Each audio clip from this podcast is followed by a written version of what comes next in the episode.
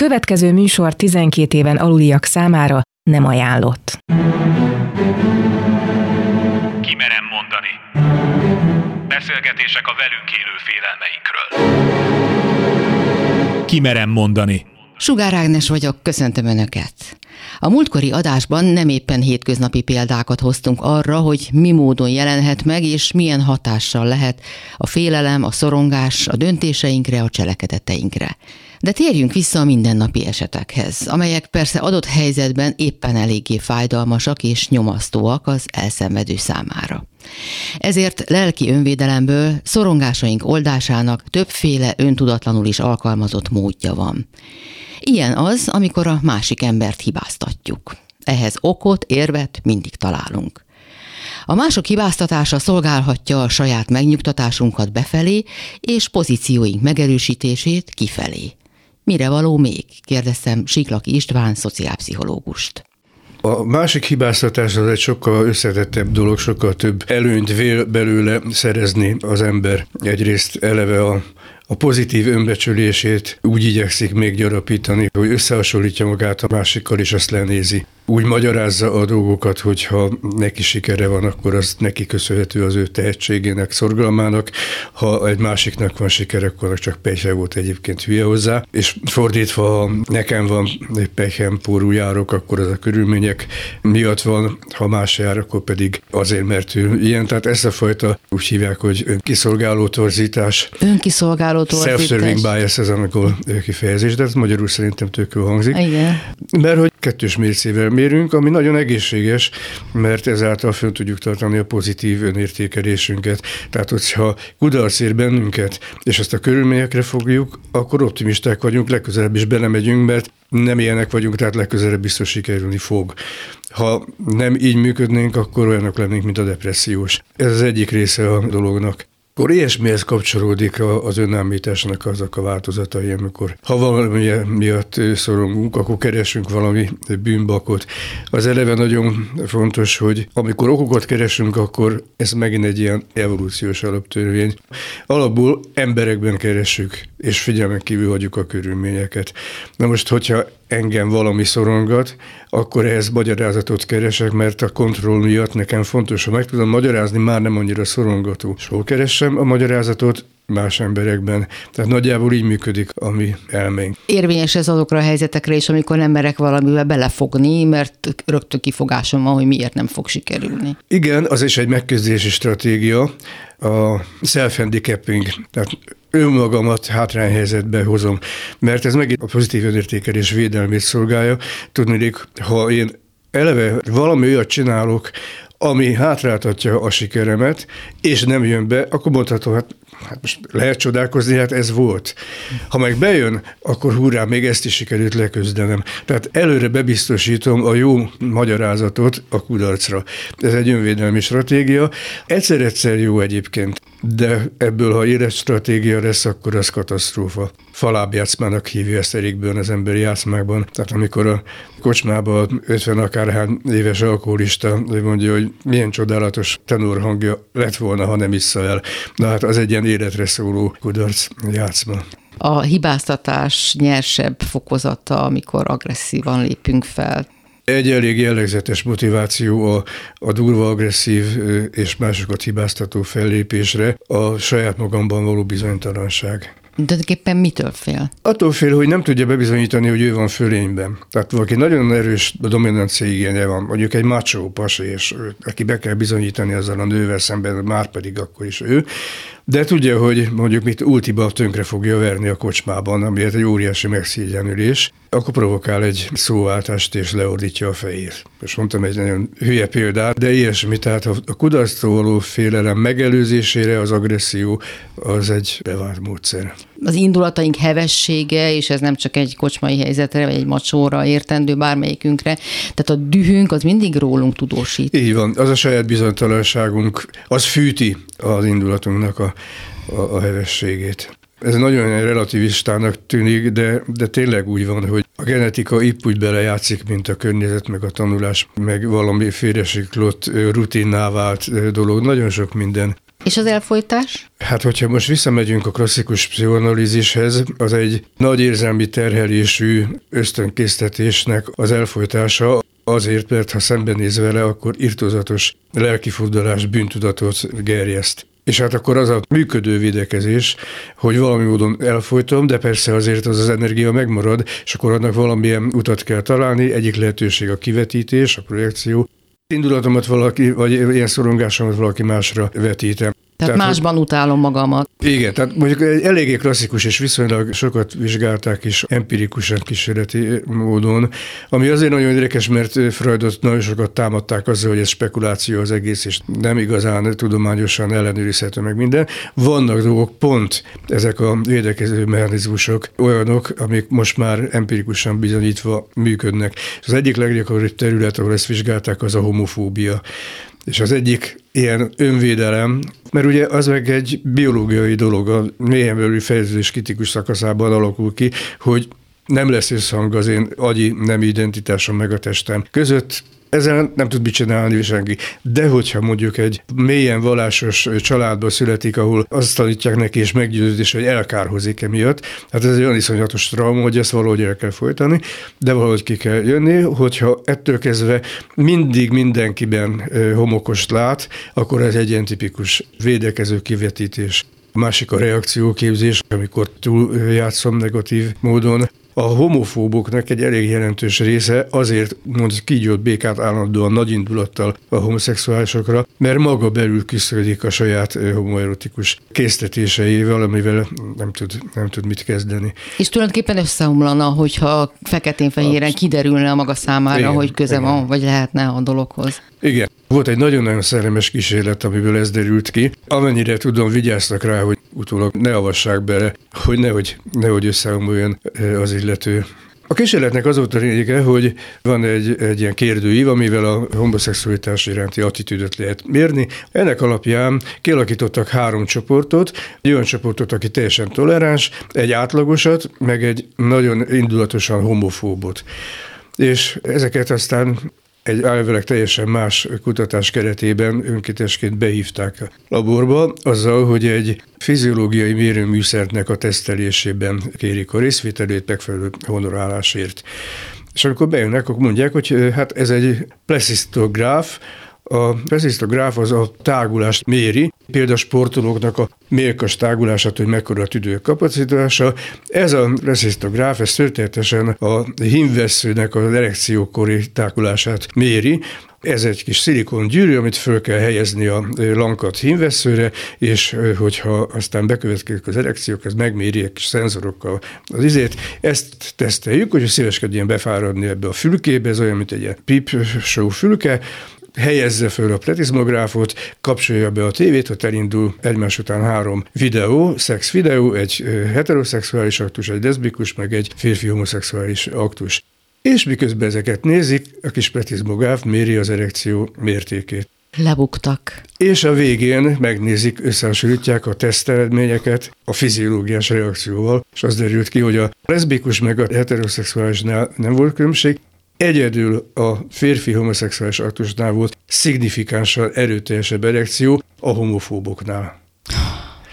Ami a minimum azt jelenti, hogy ebben a mintában voltak szép számmal olyanok, akik elfolytásból azért mondanak tücsköt bogarat, hogy ezáltal folyamatosan magukat megnyugtassága fölül, hogy ők nem. A szeretet és az elfogadás ellentéte nem a gyűlölet, hanem a félelem. Ilyen szállóige. Nagyon szépen hangzik. Ebben nagyon sok igazság igen? van. Igen. Jó, hát van benne egy kis csúsztatás, mert a gyűlölet és a félelmek a tünete. Tehát ha azt mondom, hogy a szeretet elfogadás ellentéte a gyűlölet, akkor azzal a lényegében azt mondtam, hogy az ellentéte a félelem. Mert a gyűlölet gyökere az leginkább a félelem. Tehát amikor én haragszom indulattal valakire, mert úgy érzem, hogy megsértett, akkor tulajdonképpen mitől félek? Hát a saját önbecsülésemnek a kikezdésétől, hogy azzal kell szembenéznem, hogy nem vagyok olyan klassz, mint amilyennek gondolom magam. Ez egy nagyon súlyos kockázat, tehát ez ellen védekezni kell. Ez akkor is igaz, ha lelepleződtem például. Hát azt meg lehet oldani, kimagyarázom. Önállításban hihetetlen kreatívak vagyunk, sőt, ráadásul van egy olyan paradoxon, hogy mennél intelligensebb valaki, annál ügyesebben tudja a leghülyébb helyzetből is kimagyarázni saját magának, saját magát, mert az intelligenciájával olyan kreatív magyarázatokat tud találni, amivel mindent, a legabszurdabb dolgot is ki tud magyarázni. Egészséges lelkű ember menekül a kudarc élménytől. Sok esetben még mindig kisebb baj az önbecsapás, mint hogyha szembenéz a kudarccal, és elkezdi negatív irányban átértékelni saját magát. Hol a határa az önbecsapásnak, az egészséges határa? Egészséges határa szerintem eléggé mozog, úgyhogy nehéz megfogni. Abszolút határa gyakorlatilag nincs. Ha valakire nagyon jellemző ez, tehát a környezetében élők ezt tapasztalják, hogy jó önállításban, mi a hathatós fellépés, működés vele kapcsolatban ilyen helyzetekben? Hát, hogyha olyan nagyon nem árt az életvitelében, akkor rá kell hagyni. Neki ez a komfortos. Nyilván a vele való kapcsolatban az ember ezt beszámítja. Nem nagyon érdemes nekiállni és kigyógyítani belőle az általában több kárt okoz, mint hasznot. Mert mindenféle ilyen módosítás csak akkor lehet egyáltalán sikeres, vagy reménykedhet a sikerben, hogyha azonnal egy tökéletesen elfogadható alternatívát tud kínálni. Tehát, hogyha én kigyógyítom abból, vagy törekszem, és sikeresen törekszem, hogy kigyógyítsam a hülye önállításaiból, de nem tudok rögtön mellé tenni egy olyat, amivel kiváltom azt, ami miatt állítja magát, akkor kár összeomlik, vagy öngyilkos lesz, vagy bármit. A pszichoterápiában mindig egy fontos etikus kérdés, hogy szabad-e meggyógyítani, mert lehet, hogyha ebből meggyógyítom, akkor még nagyobb bajt csinálok. Mondjuk néhány klasszikus ilyen önállító működésmódot, példát. Például az ilyen élettörténetek, hogy miért nem lett belőlem balerina. Óriási tehetség voltam. Csak közben jött ez meg amaz, és akkor én szentül meg vagyok győződve, hogy nem az én tehetségemen múlt, hanem valami közben jön. Ezáltal az én önbecsülésemben nem kell megkérdőjeleznem a vele született tehetségemet, hanem ezzel a sztorival tudom magamnak ezt elfogadtatni. Vagy például van olyan, aki azt meséli, hogy ő azért hagyta abba a lovaglást, mert gyerekkorában járt lovagolni rendszeresen, és egyszer ledobta a ló, és azóta nem ült lóra. És a családtagjaitól tudom, hogy egyszer volt lovagolni gyerekkorában, akkor nem dobta le a ló, aztán többet nem is ment. Mi szükség van ezekre egy felnőtt, értelmes embernek? Hát az, hogy így konstruáljuk meg az élettörténetünket, és annak egy koherens sztorival kell összeállni, mert az adja a magabiztosságunknak az alapját. De mindannyian így vagyunk, itt csak fokozatok vannak, hogy ki mennyire. Ez egy amúgy nagyon egészséges önvédelmi technika, egészen addig nyilván, ameddig beteges hazudozással nem válik, mert olyan is van. Tehát mindennek ennek is megvan az extremitása, de önmagában az önállítás az egy nagyon egészséges dolog. Ráadásul az önszuggesztió révén objektíven tud segíteni. Tehát például a babona az ilyen. A babonáknak egy elég jelentős része attól, hogy hülyeség, attól még hasznosan tud működni. Tehát, hogyha én tényleg hiszek abban, hogyha a vizsgára menet, és csak a fekete kockákra lépek, és a fehéreket kikerülöm, akkor sikerülni fog a vizsgám, ezáltal beszugárra áll magamnak, és jobban fogok teljesíteni.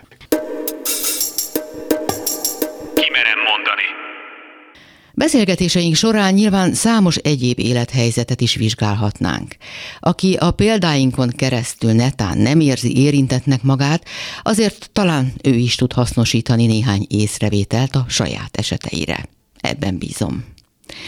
Most látogassunk el a másik pszichológusunk, Mayer Máté család- és párterapeuta távrendelésére. Beszéltünk már arról, hogy mennyire szorongató lehet egy határsértő, a lelki magánszféránkba folytonosan betolakodó másik ember. Sokszor ezt is a másik részéről egyenesen bekebelezési kísérletnek éljük meg. De hogy kinek, hol húzódik ez a határ, az meglehetősen egyedi.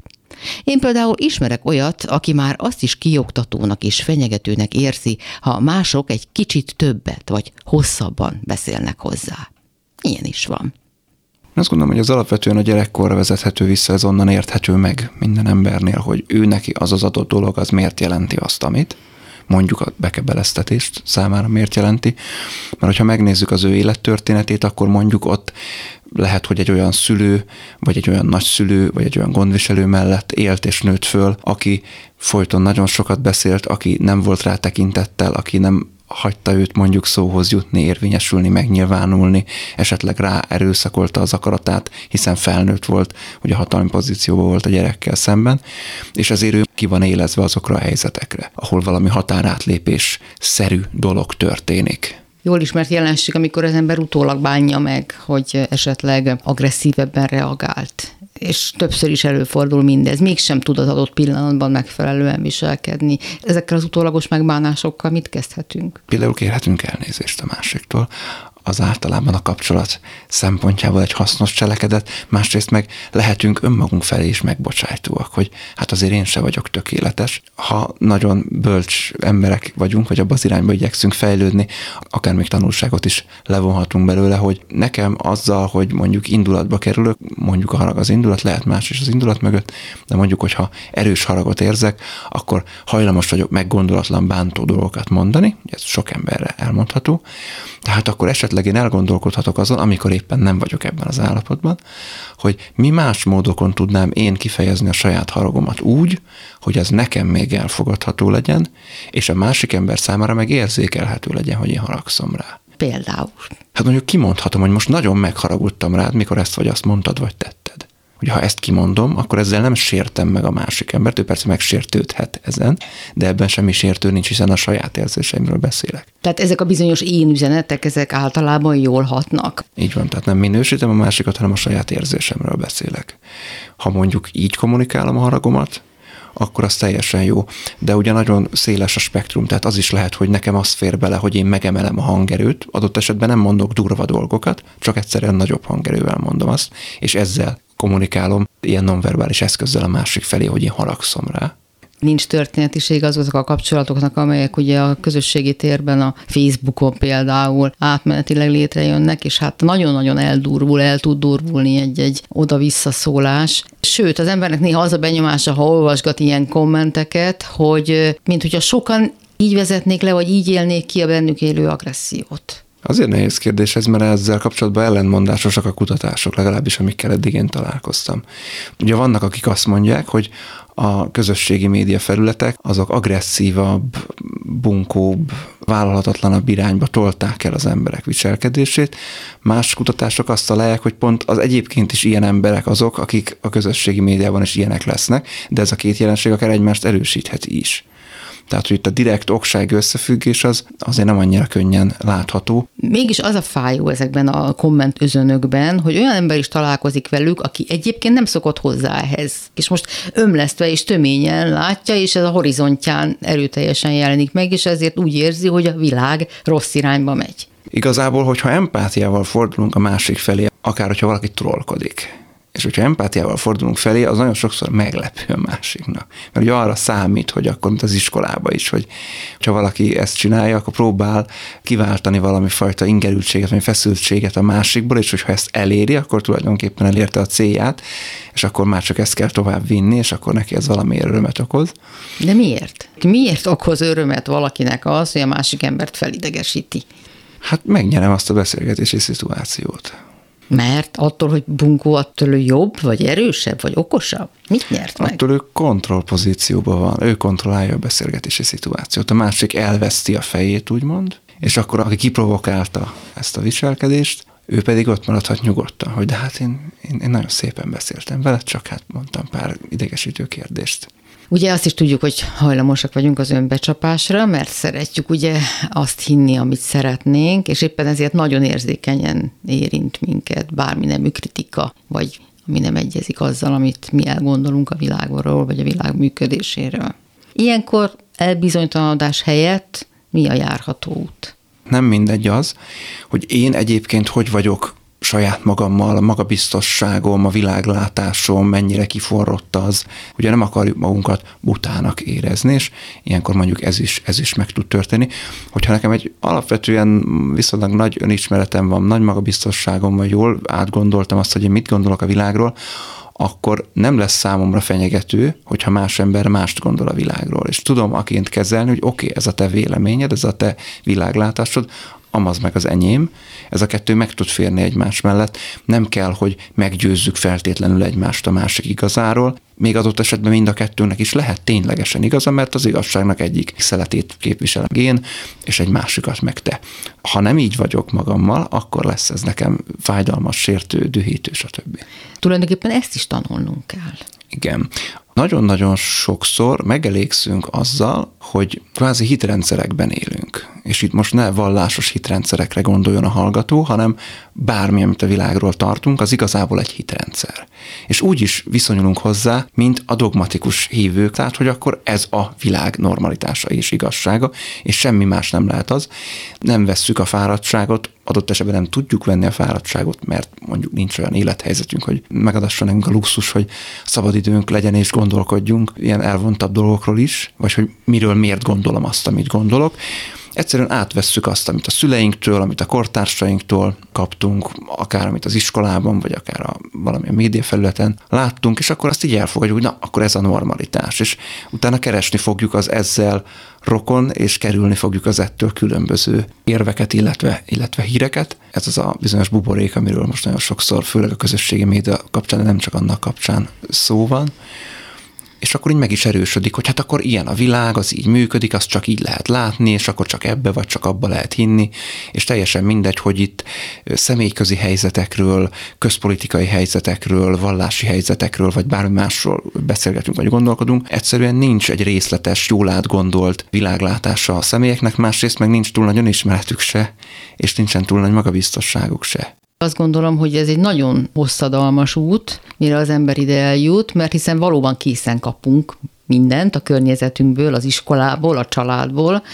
A bizonytalanságunk ellen is nagyon jó, hogyha úgymond a tudatosság felé közelítünk, de ez a tudatosság lehet egy áltudatosság is, mert valamihez nagyon ragaszkodunk, amit tudni vélünk, és abból nagyon nehezen lépünk ki. Tehát ez egy nagyon nehéz, ingoványos út. Ez egy nehéz, meg ingoványos út, de szerintem ugyanolyan nehéz, meg ingoványos az is, hogyha nem ezt az utat járjuk. Jó. Ugyanolyan időigényes az is, csak máshol visz. Hol kezdje az, aki arra törekszik, hogy sokkal elfogadóbb legyen, hogy ki tudja mozdulni a meggyőződéseiből? Ez egy terápiás kérdést tudnék megfogalmazni, hogy ha valakinek fenyegető az, hogyha más-mást gondol a világról, mint ő, akkor megkérdezheti magát, hogy nekem az miért fenyegető? Mi abban nekem a veszélyes, az ijesztő, a dühítő, az undorító, a visszataszító? Szóval, hogy ez nekem miért fenyegető? És ha megvan a válasz? Akkor már egy lépéssel közelebb került ez az úthoz. Azért fenyegető, mert normális ember ilyet nem csinál. Ez például válasz? Nem. Mert akkor jön a következő kérdés, hogy oké, de mi az, hogy normalitás? Mi az, hogy normális ember? A hatalmi játszmákat is jól ismerjük, többé-kevésbé bizonyára mindenki. Én nem csak a munkahelyi hatalmi játszmákra gondolok, de ott azért elég jellegzetes. Az én elgondolásom szerint sokszor emögött is félelem húzódik. Attól félek, hogy a másik megelőz, lenyom, esetleg a helyemre pályázik, vagy sikeresebb lesz. Mennyire igaz ez? Előfordul, hogyha nem igazán jó az a munkahelyi szervezeti légkör, hogy ott egymáson próbálnak átkönyökölni az emberek.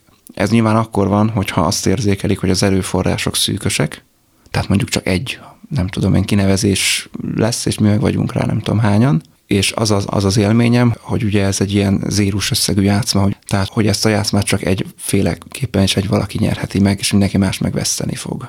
Ha így érzékelem a helyzetet, akkor lehet a többiekkel ugye vetélkedni. Adott esetben félhetek is, tehát félthetem is a pozíciómat, vagy az esélyeimet, de pont ez másokra meg nagyon blokkoló lakhat. Tehát, hogy akkor inkább ebből kivonulok, visszahúzódok, bebújok a csigaházamba, nem veszek részt ebben a versengésben. Honnan lehet tudni, hogyha én belülről nézem ezt a helyzetet, hogy hol az igazság, mi az igazság? Kérdezek meg másokat? Erre összetett választ tudok adni. Egyéni terápiában általában úgy jön el valaki, hogy ő már azt érzékeli, hogy valami baj van. Hogy valahol elakadt, hogy valami nagyon bizonytalan, hogy valamit nem lát jól rá. Tehát ő már nem azt mondja, hogy a világgal van kizárólag a baj, hanem hogy talán ebben nekem is van valami szerepem. Tehát ott már van egy belátás, hogyha még nem terápiában gondolkodunk, csak úgy egyébként a hétköznapokban, akkor szerintem az egy elég jó terápiás kérdés magam felé, hogy vajon az van-e, hogy mindenki szembe jön a strádán, csak én megyek a jó irányba, hogy ez az élményem az életről, vagy azért nem ennyire fekete-fehér, nem ennyire polarizált a dolog. Tehát, hogy vannak, akik hasonló élményeket élnek meg, mint én, vannak, akik velem egy irányba mennek, és hát vannak, akik meg a másik irányba. Ott még nem tudhatjuk, hogy ki megy jó és ki megy rossz irányba, de az biztos, hogy nem egyedül vagyok ebben. Mert hogyha mindig csak én vagyok a bántott, mindig csak én vagyok a sértett, mindig csak velem történnek a rossz dolgok, akkor az mindig arra is vezet, hogy akkor én valamit itt nagyon kivetítek a világra. Valaki meg is elégszik ezzel, nem? Ez is egyfajta feszültséglevezetés. Persze, hát itt visszaértünk a másik hibáztatásának kérdésköréhez, hiszen ez gyakorlatilag az. Én az áldozat vagyok, és mindenki más a rossz. És ezzel nagyon jól el lehet tölteni egy egész életet. Hát azt mondom, hogy nagyon jól, de el lehet tölteni. Mert ez ugye nem, tehát ő maga nagyon megterheli az emberi kapcsolatait. És ez aztán vissza fog ráütni, és ez aztán neki tényleg okoz szenvedést. Tehát, hogy ezt nem jó kedvéből csinálja, azt gondolom, hogy senki. Legfeljebb nem lát rá, hogy ő ezt csinálja.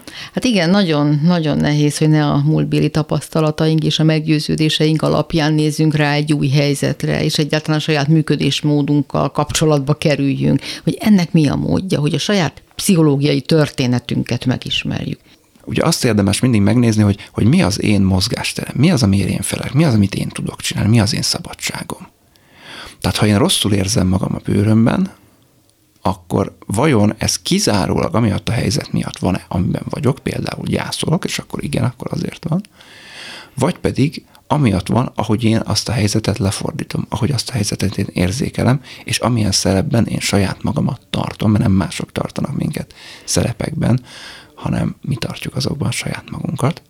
És hogyha ezt a kérdést föltettük, és az a válasz, hogy hát nem biztos, hogy kizárólag a környezeti feltételek magyarázzák, hogy hogy vagyok én, akkor el lehet kezdeni tovább gondolkodni, hogy oké, akkor én hogyan tudok magamért tenni, mit tudok én magamért tenni. Javaslom, hogy gyakoroljuk is a megszokott szemléletünkből, a komfortzónánkból való kimozdulást. Szendi Gábor gondolatai mindig alkalmasak erre, legyen szó határátlépésről, vagy éppen mások hibáztatásáról. A lényeg ugyanaz, a szemlélet. A fő probléma az, hogy ezek nem ilyen elhatározott, kigondolt dolgok, hogy na most akkor én akkor őt fogom vádolni, és akkor nekem az jobb lesz, hanem itt tulajdonképpen általános gondolkodásmódokról van szó embereknél, tehát ezek automatikus folyamatok. És van ebben egy evolúciós alap. Például két patkányt betesznek egy ketrecbe, és az egyik patkánynak állandóan áramütéseket adnak, de ilyen kiszámíthatatlan módon, akkor neki esik a másiknak, és megharapja. Aha. Mert hogy senkit nem lát a környezetben, ami okozhatná neki azokat a csípéseket a lábába. Tehát azt lehet mondani, hogy ha végül is tehetetlenek vagyunk a körülményekkel szemben, most ez lehet szubjektív, és ezért inkább általában szubjektív, tehát lehetne valószínűleg változtatni sok mindenen. Ebben az esetben szerintem végül is adaptívabb, hogyha valaki a körülményeket, vagy akármit hibáztat. Például fáj a fejem, vagy nem érzem jól magam, akkor én szeretem az időjárást, mert tényleg frontérzékeny vagyok, és akkor az megnyugtat. Pszichoterápiába nem azért jönnek az emberek, mint legtöbb pszichológus gondolja, hanem tulajdonképpen azért, mert hiányoznak készségek, megoldási skillek. Tehát amit most ő kivetít és másba harap bele, azokat a körülményeket megoldani, elhárítani, nagyon gyakran egy készséget igényel, amit ő nem tanult meg az élete során. Tehát tulajdonképpen ezt kell az emberek megtanulnia, és amíg nem tudja, addig persze ugye a kultúránk az sugall egy világszemléletet, lehet, hogy annak az a része, hogy ó, hát ez nem is lehet megoldani. Mert mások szemetek. Ilyen a világ. Na igen, csak itt jön be az, hogyha az ember megtanulja azt, hogy na és akkor mi van, hogyha szemetek? Hogyha elsajátítjuk a tárgyszerű gondolkodást, objektív gondolkodás végül is mondjuk így, már amennyire lehet, akkor ugye rögzítem, hogy most én egy olyan világban élek, ahol sok ember arra utazik, hogy engem kijátszon, becsapjon, mondjuk ezt most én erősnek érzem, azért nem ilyen világban élünk, de mondjuk, hogy valaki így látja a világot, vagy tényleg ilyen emberek veszik körül, akkor lényegében azt lehet mondani, hogy hát és mit csinálna mondjuk az őserdőben, hogyha tüskés bokrokkal találkozná. Hát nyilván nem szidalmazná a tüskés bokrokat, meghibáztatná őket, hanem kikerülné őket, vagy macsétával, ha van neki, levágja. Tehát, hogy jó tipp. Hát kőbaldával. Na nem, most ezt az emberekre nem gondolnám. Tehát, hogy lényegében a többi ember az a környezet, amihez nekünk alkalmazkodni kell. Aztán van a célszerű kommunikáció, a másik veszőparipám, a célszerű kommunikáció nem az, hogy hát te mit képzel magam, miért csinálja ezt velem? Ez nem célszerű, ugyanis, hogyha az a célja, hogy a felháborodásomat közvetítsem a másiknak, jó, arra alkalmas, és akkor erre a másik megrántja a vállát, vagy mond valamit ő is. Tehát a célszerű kommunikáció az mindig az, hogy meg kéne oldani ezt a helyzetet. Akkor ugye rögtön a kérdés, hogyan lehetne megoldani, hogyan lehetne a másikat úgy befolyásolni, hogy végül is azt csinálja, amit én szeretnék. Ez már nem az, amit megszoktunk és amit megtanultunk. Ez egy egészen másfajta gondolkodásmód. Ezt el kell sajátítani. És azt is el kell sajátítani nyilván, hogy tudom ezt olyan emberek esetében érvényre juttatni, akik nem akarnak hasonlóan gondolkodni ezen az úton velem. Ja, nem, hát itt most nem arról van szó, hogy emberek értsük meg egymást, és ne csináljuk már ezt.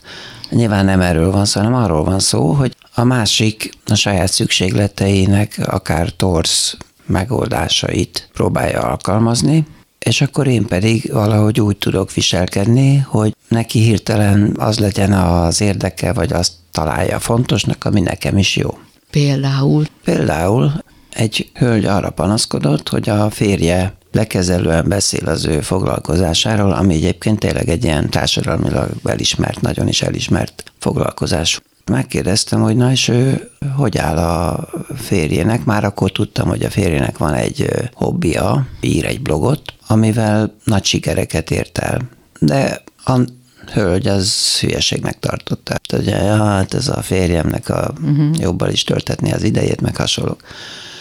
És akkor megkérdeztem tőle, hogy volt-e magának testvére. Mondta, hogy volt, igen, volt egy nővére, és akkor állandóan civakodtak, és mondom, szóval rivalizáltak. Hát igen, lehet is mondani. Jó, tehát akkor maga tulajdonképpen rivalizál a férjével, ő meg magával. Mi a megoldás?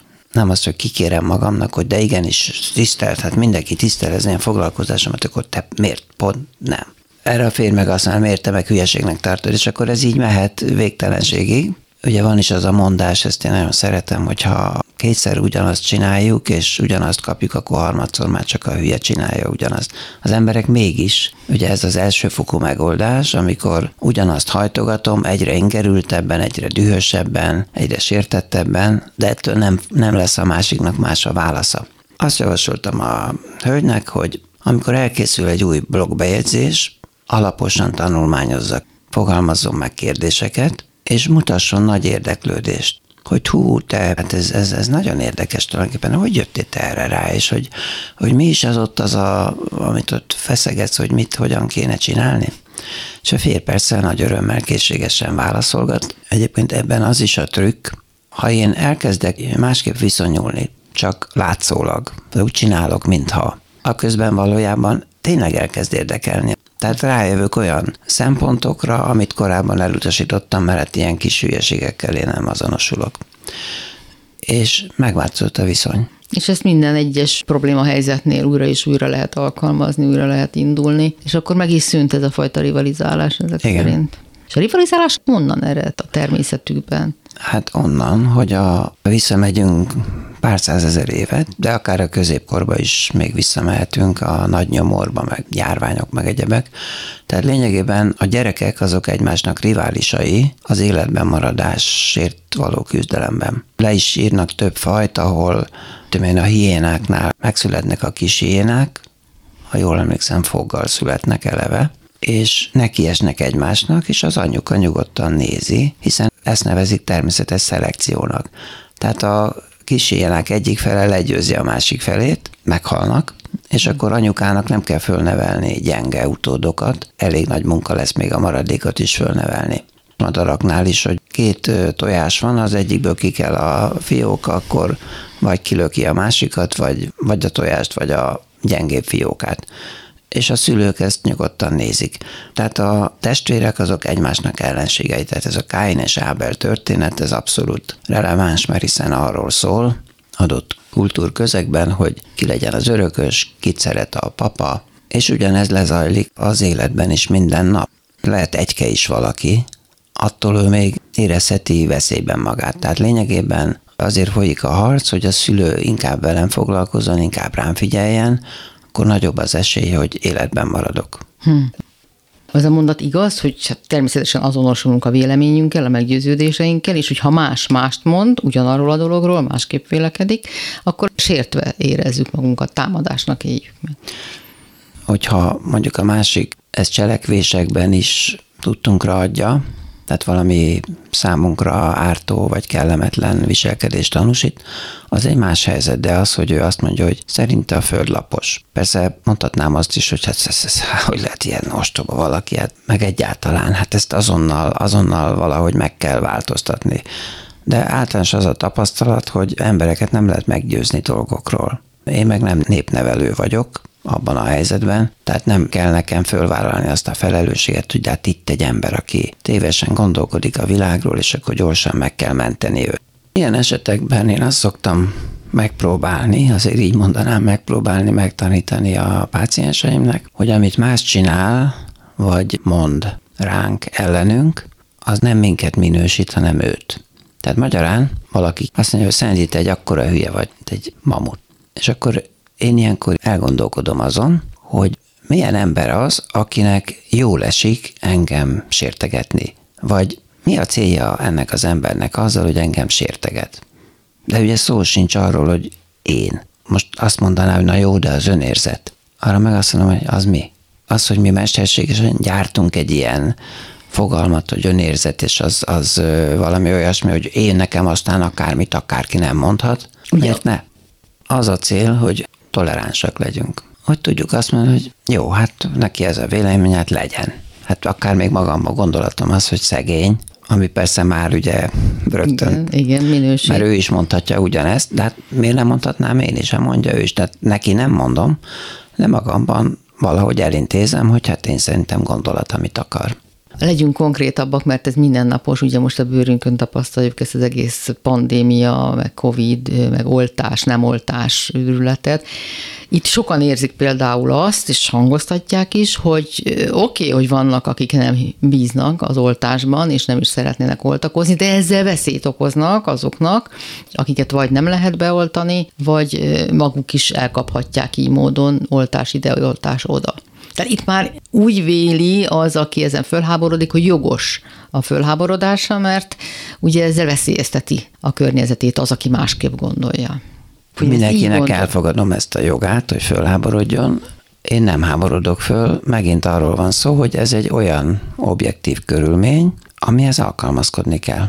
Még abban se vagyok biztos, hogy esetleg nincsen igazuk. Tehát itt az a baj, hogy olyan hamis információk áradatában élünk, szóval ez egy nagy guzmi, amiben tisztán látni, és az, hogy egyesek azt gondolják, hogy az oltással beavatkoznak az ő integritásukba. Most nem azokra gondolok, akik csippektől félnek, az már egy másik probléma, hogy vad gondolatok is születnek, de sokan azt gondolják, hogy nem egy kipróbált oltás ez. Akik beoltatják magukat, azok azt gondolják, hogy olyan vészhelyzet van, hogy muszáj, most akkor el kell fogadjuk, hogy nem lehet 10 évig próbálgatni egy oltást. Tehát, hogy rengeteg olyan érv van az oltást fel nem vevőknél, amire nem lehet azt mondani, hogy ez úgy hülyeség, ahogy van, miért nem bízik de már kibe tudunk bízni, senkibe.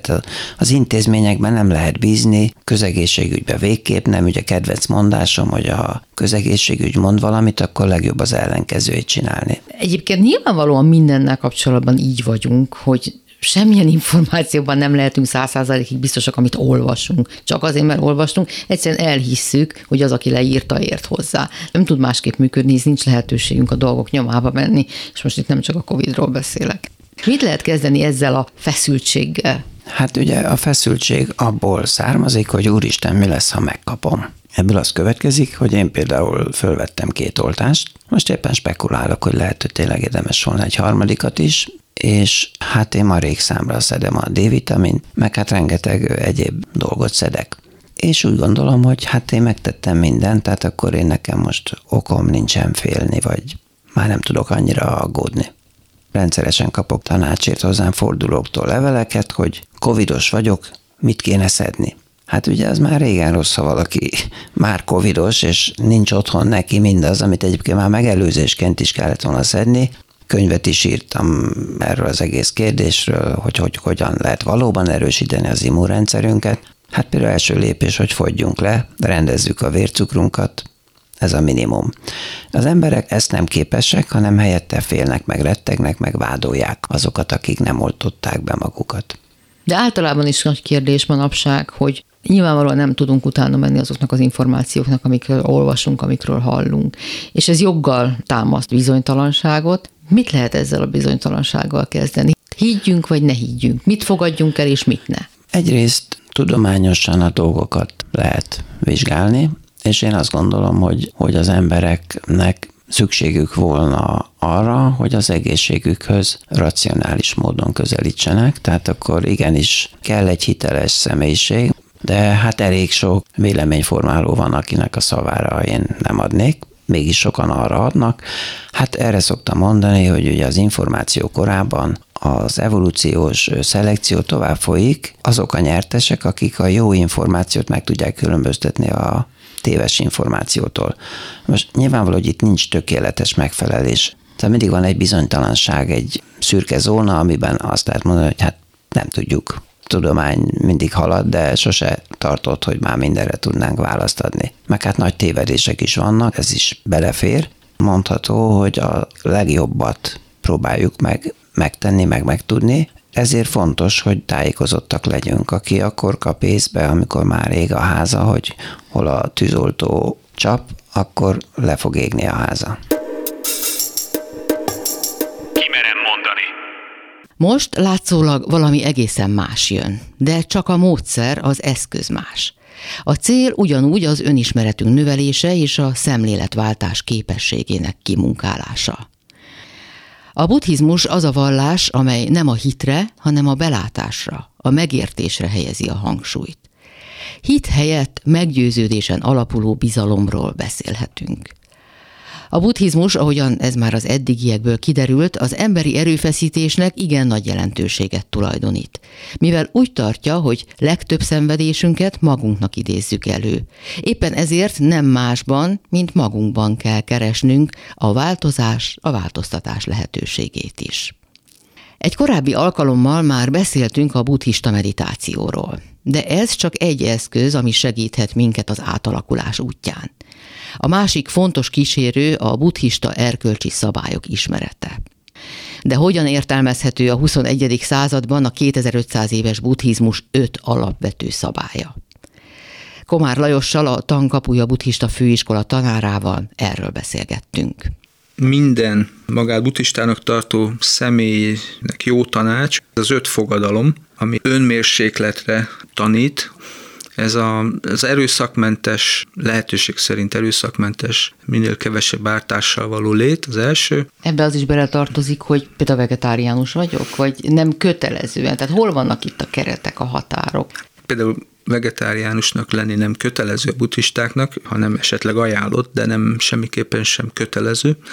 A határ ott van, hogy például fent tudom-e tartani a testi egészségemet azzal, hogy nem veszek magamhoz húst vagy állati eredetű táplálékot. Lehet, hogy ma még alkalmatlan vagyok erre, mert nem tudom a helyes táplálkozás ismérveit, vagy azzal, hogy elhagyok valamit a táplálkozásomból, ezzel hiánybetegségeket okozok ennek a testnek, és ezzel meg ennek a személynek ártok azzal, hogy nem eszek húst. Nem tudunk nem ártás szerint létezni, úgy tűnik. Ugye mástól szívjuk el a levegőt, így is fel lehetne fogni, de hát ez is így butaság. Tehát nem tudunk nem ártás szerint létezni teljes egészében, hanem minél kevesebb ártó hatást, ártó következményt valósítsunk meg minden cselekedetünkkel. Erre tudunk törekedni, hogy a lehető legnagyobb óvatossággal, a legnagyobb körültekintéssel létezni. Olyan nincs, hogy akarva, akaratlanul esetleg valakinek ártalmára ne legyünk. Tehát a szándék és ennek gyakorlása a lényeg. A szándék. Először is meg kellene látni, ugye, hogy mi az, amivel árthatunk magunknak és másoknak. Ez sem egyértelmű az első pillanatban, ugye a kezdeti lépéseknél. Tehát a szándék az, hogy törekszem, hogy minél kevesebb kárral létezzek. És aztán vizsgálni kell a saját tetteinket. Ugye itt jön a visszacsatolás, hogy ezt csináltam, ennek ez lett a következménye, ez most így tetszik, ezzel egyetértek? Ha igen, ha nem, akkor hogyan tovább? Folyamatos önvizsgálattal járna ez az út. Tehát akkor az első a nem ártás. Aztán a tiszta beszéd, vagy helyes beszéd. Törekszünk arra, hogy az igazat mondjuk, de legalább ne hazudjunk. Ugye a beszédnél meg az a nehézség, hogy ha igazat is mondunk, és úgy érezzük, hogy fontos esetleg mondani valónk, hogy itt van-e az ideje például, hogy a környezet akár ezt most képes befogadni, meghallani, egyáltalán meghallgatni, ha nem is elfogadni. Ugye ezt fel kellene mérni. Tehát nagyon nehéz úgymond a tiszta beszédet is alkalmazni, de hát törekedjünk, hogy minél kevesebb hamis beszéddel tegyük azt, ha már nem is mindig azt mondjuk, ami valójában gondolunk. Az 5 fogadalomnál, minden pontnál ugye elmondhatjuk azt, hogy nem egy tiltásról van szó, hanem megfogadom, hogy igyekszem, hogy törekszem valamire, a lehető legjobb tudásom szerint, és nem biztos, hogy elsőre sikerül, ahogyan valójában szeretnénk.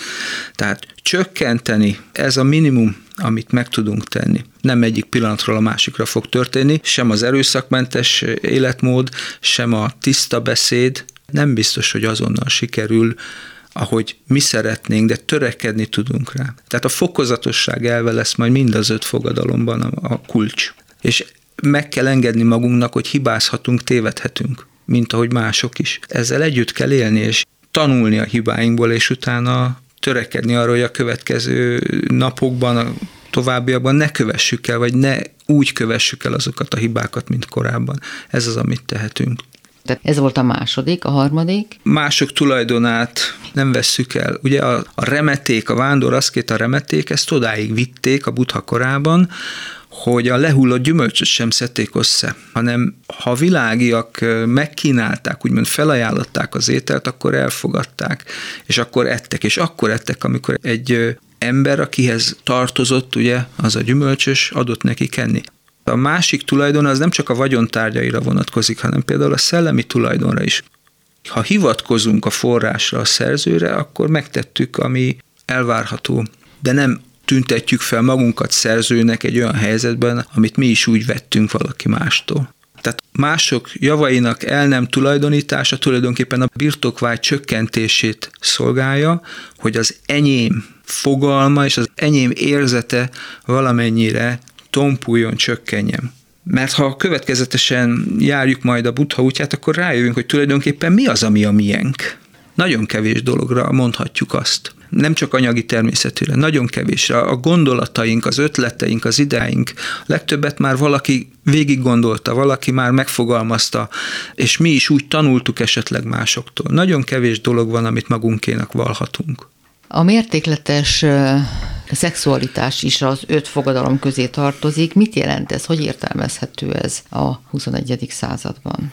Hát most inkább a világi emberekre vonatkoztassuk ezt a erkölcsös életvezetést, ami a magánéletre és a szexuális életre vonatkozik.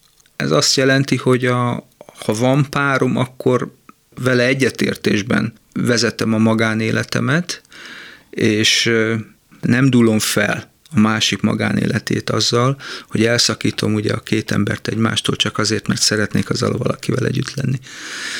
Ha kinyilatkoztatom, hogy egy adott személlyel élek együtt, akkor tartsam magam ehhez, illetve a másik beleegyezésével bontom majd fel ezt a viszonyt, ezt a kapcsolatot. És nem a háta mögött, és nem titkolózva, és nem így létesítek egy másik viszonyt esetleg. Hát elképesztő nem csak konfliktusok forrása, hanem belső feszültség forrása is. Minden ilyen titkos viszony még akkor is elképesztő kultúrája van évszázadok, évezredek óta. A titkolózás ugye az már a hazudozás felé viszi az embert, ugye elhallgat, eltitkol, mást mutat, mint amilyen valójában, ez pedig ugye egy másik fogadalom megszegésével is jár, nem csak azzal, hogy eltitkoljuk a magánéletünket mások előtt, vagy a párunk előtt akár. És az 5. Ma már így fogalmazunk, hogy a bódítószerektől való tartózkodás, ugye eredetileg az erjesztett italokat értették alatta, és most elsősorban a bódítószereknél ugye, ami iható, ehető, szívható, szippantható, ilyenekre gondoljunk. Persze ezt is ki lehet terjeszteni, ezt a kategóriát, hogy mi az, ami bódulatot okoz. És ez már lehet szellemi termék is akár. Eredetileg a lerészegedést előidéző italokra vonatkozott ez a fogadalom, mert azzal, hogy elveszítjük a józan ítélőképességünket, az önuralmunkat, a testünk és a szellemünk felett, ezáltal megint ugye olyan vágyaknak, indítatásoknak adhatunk akaratlanul teret, amik bennünk munkálkodnak, olyan ösztönöknek, amit amúgy a hétköznapokban igyekszünk kordában tartani, de ahogy a gátlások oldódnak ugye alkoholhatása alatt, úgy olyan cselekedetekre ragadtathatjuk magunkat, amelyeket később megbánunk, illetve ami közvetlenül károkat és fájdalmat okoz nekünk is, meg a környezetünknek is. Arra nem beszélve, hogy a valóságlátás, a dolgok érzékelése szintén csorbát szenved. Így van, tehát azzal, hogy elhumályosul az ítélőképességünk, a józanságunk, ezáltal akkor éppen jó ötletnek tűnik esetleg valamilyen mozdulat, és utólag látjuk, hogy ezt amúgy nem tettük volna meg soha.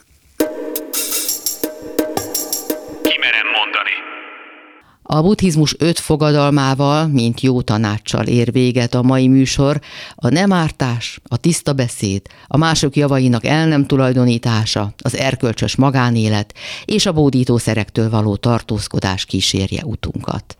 Legközelebb 1 hét múlva folytatjuk. Rózsahegyi Gábor és Csorba László nevében is búcsúzom. Sugár Ágnest hallották. Ki merem mondani. Beszélgetések a velünk élő félelmeinkről. Ki merem mondani.